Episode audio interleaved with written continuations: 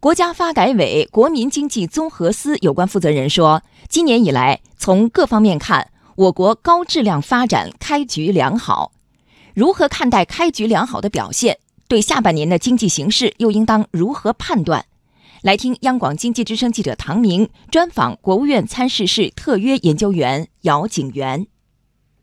我们现在定义的高质量发展开局良好，你认为这样的一个定义，它的依据是什么呢？就是大家一定要看到，高质量发展第一个最重要的标志呢，就是以创新为这个根本推动力的发展。今年以来呀，我们整个经济的增长呢，创新这个驱动力呀。越来越强。比如说，我们看农业当中呢，我们现代农业、生态农业、科技农业在迅速发展，高科技、高新技术产业增长速度呢，比整个工业增长数呢接近高一倍。第二呢，高质量增长啊，应当是绿色增长，环保产业今年以来有了非常好的一个发展。第三的话呢，我高质量增长应当是以民生改善为这个重要标志的增长，以老百姓获得感为这个重要标志的增长。那我们在下半年面临国内外环境的变化和不确定性当中，怎么应对，能够维持现在的这种高质量发展的良好开局的态势呢？下半年的话呢，一定还是要坚持稳中求进这个总基调。这个稳呢，就是要使整个经济啊，宏观经济呢，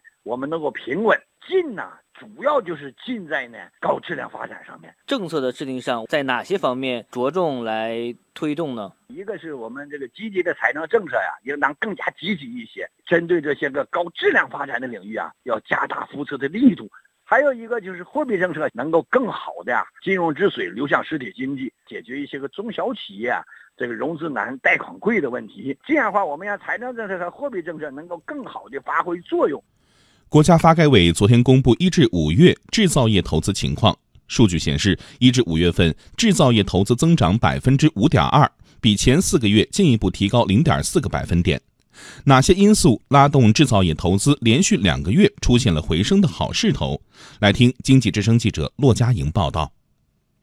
具体来看，一到五月份高技术制造业投资增长百分之九点七，增速比全部制造业投资高四点五个百分点，占全部制造业投资比重的百分之十七点一。其中排名前三名的分别是环境监测专用仪器仪表制造业、医疗诊断监护及治疗设备制造业、半导体分立器件制造业。此外，工业自动控制系统装置、通信系统设备以及集成电路制造业投资增长都在百分之三十左右。国务院发展研究中心宏观经济研究部研究员张立群这样分析：制造业投资的这样一个恢复，它和整个制造业企业的订单销售形势的好转。有重要关系，也是和我们这个制造业去产能的效果有关系。另一方面，我想呢，就是我们这个转型升级的效果。制造业企业基于这样一个呃比较激烈的市场竞争，加快在从数量扩张向细致增效这个方面